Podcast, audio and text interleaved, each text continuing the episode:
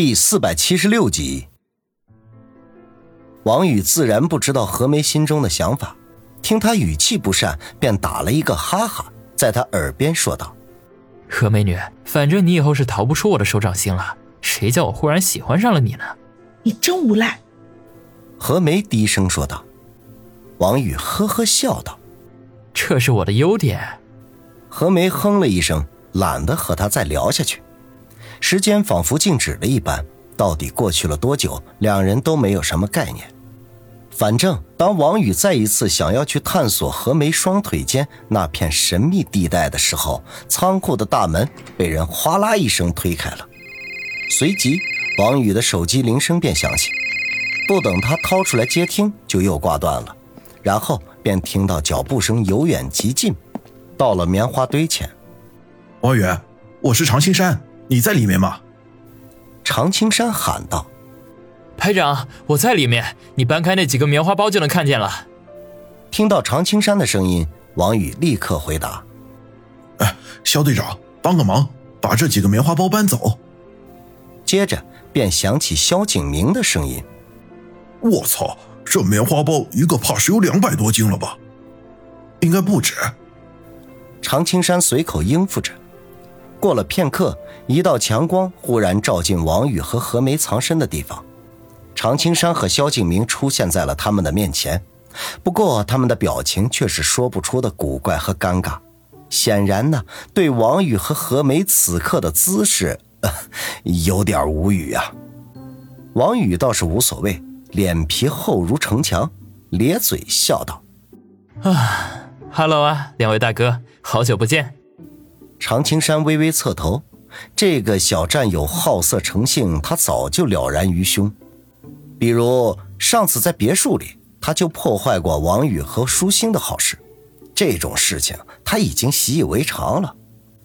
萧景明先是愣了愣，随即脸上闪过一丝惊讶之色来，因为他发现那个在 K1234 上袭击过他同事的女杀手居然也在，而且看他面红耳赤的样子和那个很那个的姿势，似乎和王宇的关系已经发生了变化。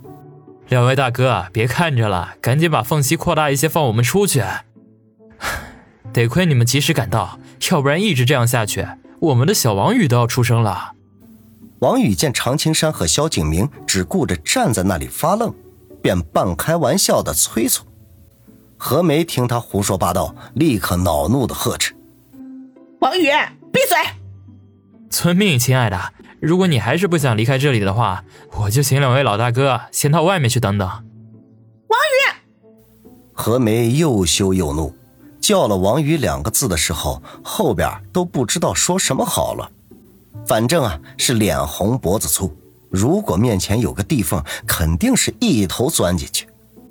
常青山和萧景明自然看出这是他们之间在打情骂俏，当下佯装什么也没有听见，赶紧过去合力推动2侧的棉花包，那个小小的空间这才扩大了不少。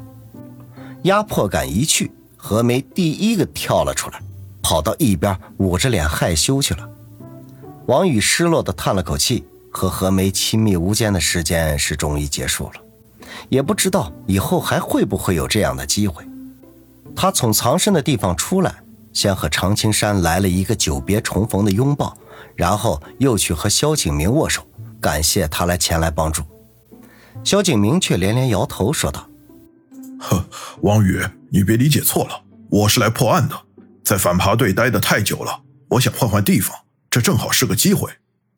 王宇哈哈一笑：萧队长，那你也来对了，我已经掌握了一些证据，只要安全返回省城，事情就算成了80%了。萧景明没有露出太多的喜悦之色，只是点了点头。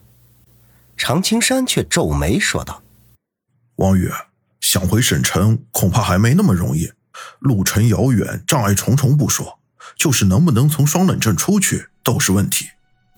王宇见他表情严肃，顿时收起了玩笑之心，问道：现在的情况怎么样？常青山叹了口气：很不乐观。情况很不乐观，我和肖队长一路赶过来，沿途至少遇上了十几批从全国各地赶过来的道上人物，甚至有几个独行的通缉犯也在其中。李家一役的悬赏，恐怕是最近100年来国内最大的手笔了。稍作停顿，他又继续说道：等我们到了双冷镇，才发现情况更加恶劣。首先是天一堂的杀手，他们很少见的组团出现了，明里暗里至少有16、17个人。我和其中一个人交过手，实力不在我之下。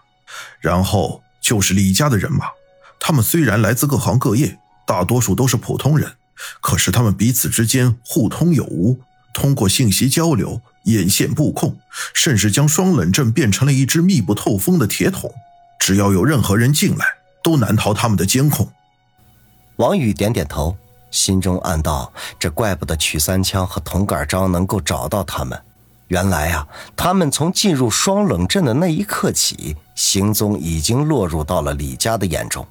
这消息10之89是李九的手下传递给天一堂的。除了这些以外，还有本地的势力以及警方的力量，不过后者办起事情来条条框框太多，需要进行各方面的协调工作之后才能够采取行动。常青山说到这里，有些歉意地看了看萧景明。萧队长，对不起，我并没有其他的意思啊。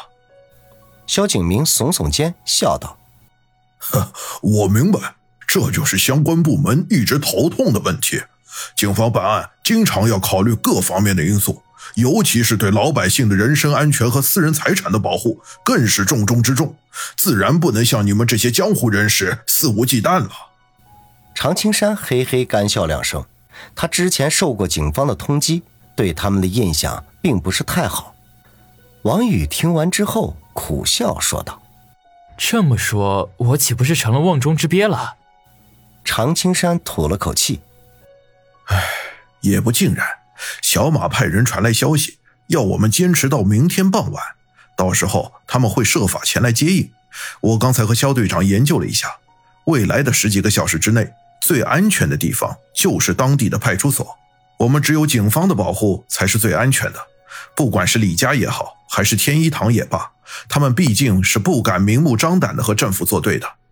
不过唯一难办的是明天傍晚怎么脱身，我们暂时还没有太好的想法。你们的意思是让我们去派出所自首？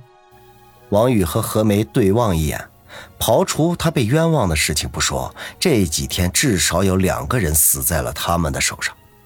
大天朝可是法治社会啊，杀人偿命，欠债还钱，只要证据确凿，就必须要负法律责任。他们这不等于是自投罗网吗？一念及此，王宇立刻大摇其头地说道：不行，我还有很多重要的事情要做，万一被警方控制难以脱身，会耽误大事的。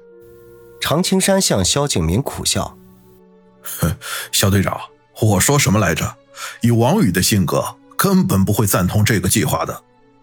萧景明脸上露出一丝失望之色来，无奈地说道：那只能按你说的，与外面的大批人马周旋，挨到明天傍晚了。王宇心中一动，原来去派出所自首这一招是萧景明的鬼主意，难道这货另有企图？当即嘿嘿一笑说道：与天斗其乐无穷，与人斗其乐无穷，我赞成第二种方法。常青山说道：我也是这么想的，既然是这样，我们便立刻动身，找一个更加安全的地方。